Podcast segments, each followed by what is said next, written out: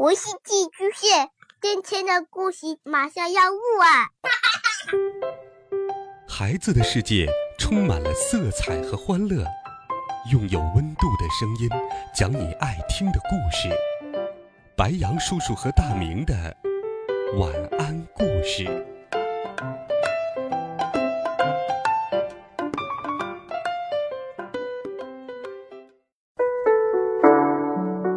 孩子们，大家好，欢迎收听白杨叔叔讲故事。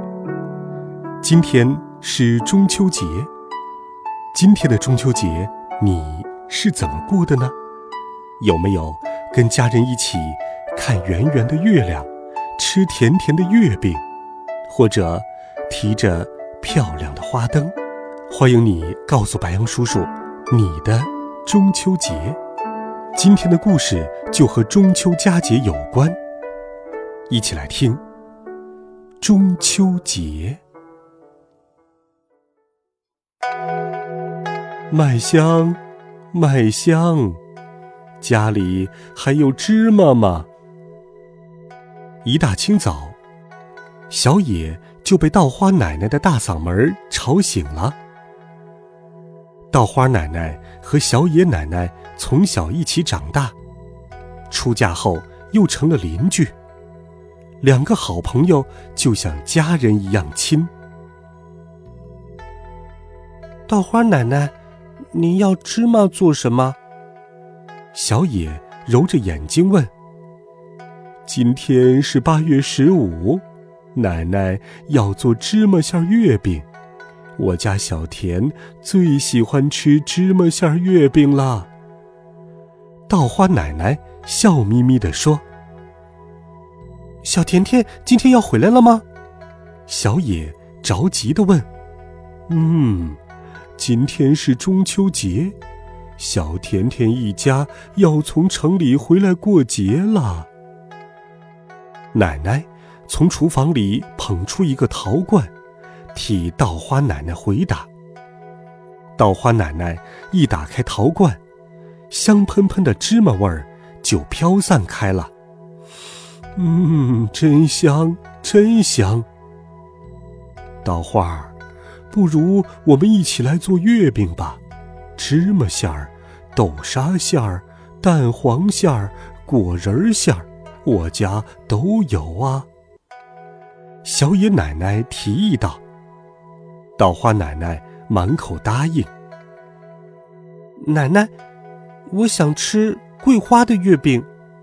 小野迫切地说：“好，那我们来做桂花月饼。”奶奶说：“正好姑姑从南方寄来了新鲜的桂花，是姑姑亲自采的呢。金黄色的桂花，细细碎碎的缀满枝头。”花香充满了整个院落。想着满树的桂花，小野忍不住咽了咽口水。先把桂花晒在太阳底下，等会儿就可以用了。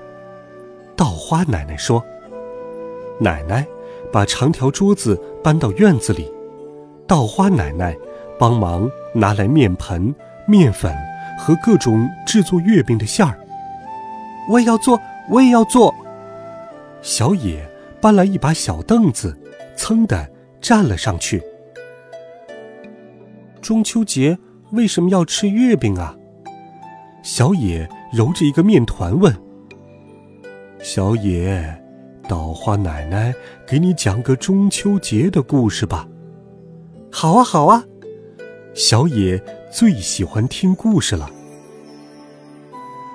很早以前，唐太宗李世民多次出兵攻打北方的突厥人。战争胜利的那天，正好是八月十五，离家很久的将士们终于可以回家和亲人团聚了。一个远方的商人将填满馅儿的圆面饼作为礼物。献给了唐太宗，唐太宗很爱吃，还指着天上的满月说：“应将胡饼邀蟾蜍。”意思是说，月圆之夜非常适合吃这种圆圆的面饼。后来呀，这个习俗就流传下来了。每年八月十五，亲人们都会坐在一起拜月、赏月、吃月饼。奶奶接过话茬说道：“哦，原来是这样啊。”小野用力的揉着面团，想把它们揉得更圆、更软。整整一天，他们都在忙着做各种馅儿的月饼。准备好各种馅儿泥，揉搓好，加上油、盐、糖的月饼皮，包裹好馅料，放进制作月饼的模子里，取出压成型的月饼，放入烤箱烘烤。几十分钟后，月饼就出炉了。月饼烤好了，甜甜一家也回来了。见甜甜爸爸手里拎着两盒月饼。稻花奶奶说：“我们做了很多月饼，你怎么还带呀？”这是我们买来孝敬您的，您亲手做的月饼才是我们一辈子都忘不了的呢。”甜甜爸爸说：“来，小野、甜甜，这是兔爷，一人一个。”甜甜妈妈从包里掏出两个神气的、戴着官帽、穿着官服的瓷兔子。阿姨，什么是兔爷？小野从来没看过这样的兔子。嗯，古时候，兔爷是中秋节祭拜月亮时用的泥兔子。后来，人们给它穿上颜色鲜艳的外套，戴上各种各样的帽子，渐渐的，它就成了小朋友们喜欢的玩具兔爷啦。夜晚了，月亮。挂在树梢，小野一家和甜甜一家围坐在一起，赏月亮，吃月饼。月亮上有一棵桂花树，树旁有一个美丽的姑娘嫦娥，怀里抱着一只玉兔，还有一个在不停伐木的吴刚。奶奶指着月亮说道。玩花灯也是中秋节的习俗呢。甜甜爸爸进屋提了两盏美丽的花灯来，南瓜灯、橘子灯。小野、甜甜兴致勃勃地玩起了花灯。两个小姑娘吃着月饼，望着美丽的银色满月，看着泛着暖黄色光芒的彩灯，幸福地微笑着。